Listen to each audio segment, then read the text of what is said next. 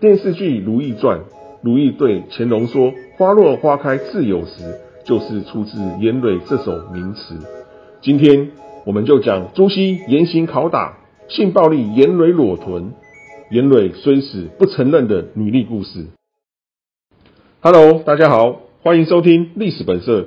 我是大家好 Visa， 我会和你分享古今中外结合史料与情欲文化的故事。你会发现历史本来就很情色，从古至今不公平的事情当属两个男人相争，既然以性暴力发现于女人的身体。元朝末年文学家陶宗乙撰写的故事里面曾经记载，南宋孝宗淳熙9年，西元1182年发生轰动朝野的弹劾案。南宋理学家儒学集大成者，被尊称为朱子的朱熹，在台州赈灾期间连续上6道奏章给皇帝宋孝宗赵晟，弹劾台州知府唐仲友不法的事情。唐仲友不甘示弱，持奏辩白，指责朱熹弄虚作假，朝野上下议论纷纷，有人力挺朱熹，有人力挺唐仲友。宋孝宗就问丞相王准，朱熹与唐仲友谁对谁错啊？王仲友回答说，这只是两个秀才争贤气。南宋的名臣洪迈撰写《夷坚志》记载，朱熹与唐仲友两个男人相争，朱熹为取得唐仲友与淫妓女词人严蕊通奸的性爱证据，竟然对严蕊施以酷刑，用性暴力发泄于严蕊的身体。今天我们就讲朱熹严刑拷打、性暴力严蕊裸臀，严蕊虽死不承认的女力故事。宋孝宗淳熙8年，西元1181年，镇东地区发生灾情，丞相王准推荐朱熹去赈灾，因为朱熹在之前曾经表现过很强大的赈灾能力。宋孝宗下旨任命朱熹去镇东赈灾。朱熹进入台州境内巡视基层，发现台州知府唐仲友违规违法的事情有50项，最主要有8大罪名。第一，违法收税骚乱百姓；第二，贪污官钱偷卖公物；第三，贪污枉法敲诈勒索；第四，陪牙爪牙为非作歹；第五，纵容亲属败坏政事；第六，仗势经商欺行霸市；第七，制造武器伪造纸币；第八，嫖宿娼妓同受贿赂。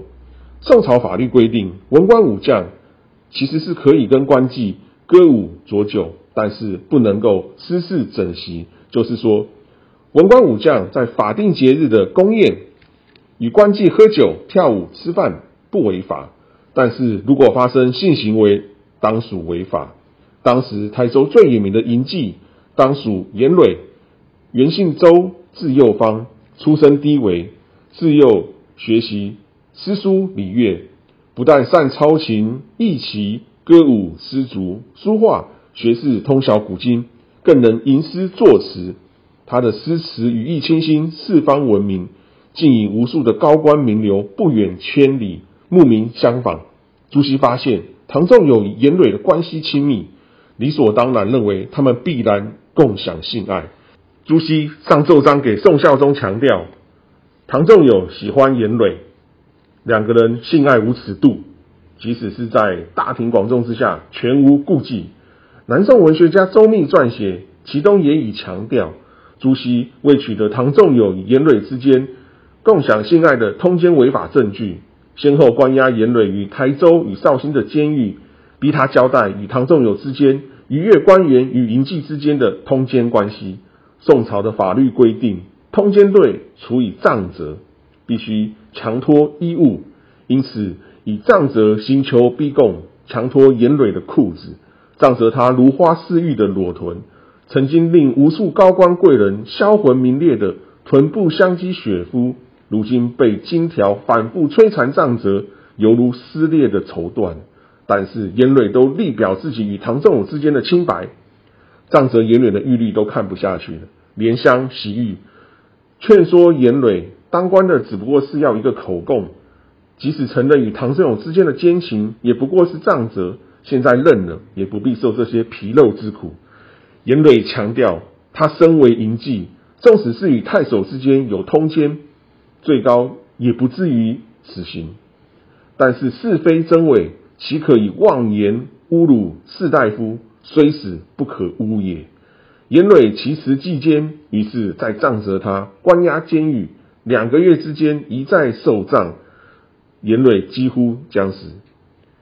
朱熹与唐振武之间的两难官斗相争，竟然以国家机器、性暴力一个色艺双全的英俊女词人。严蕊纤弱的身体，即使受到如此的摧残，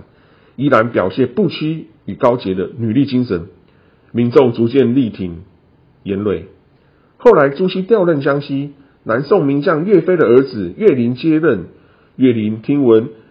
严蕊能吟诗作词，命令他作词自陈清白。严蕊吟唱流传千年的名词，不是爱风尘，是被前缘物。花落花开自有时，莫问奴归处。岳林听完之后，释放严蕊，判令他从良。电视剧《如懿传》，如懿对乾隆说：“花落花开自有时”，就是出自严蕊这首名词。不过，朱熹反驳，强调这首名词不是严蕊所作，实际上是唐仲友的亲戚高宣将所作，然后教唱严蕊。相较于严蕊被国家机器、性暴力，台湾现在女性所受性暴力大部分来自于家庭成员与工作环境。不过随着时代进步，现在台湾的国家机器已然成为性暴力受害者的靠山。如果您或您朋友承受性暴力，可以向政府求助，让国家协助您走出阴影，正向寻觅新人生。朱熹性暴力淫妓女词人严蕊裸腾的故事就说到这。欢迎上阿信官网阅读完整文字版，关键字搜寻阿信最懂你的亲密顾问，音频底下也附有专栏文章连结，欢迎点阅看更多文章。今天历史本色第14集，朱熹与唐仲友两难相争故事就说到这，欢迎点阅按赞。我是大家的好 Visa， 下周历史本色继续聊历史与情色，一起成为探索历史的好色之徒。拜拜。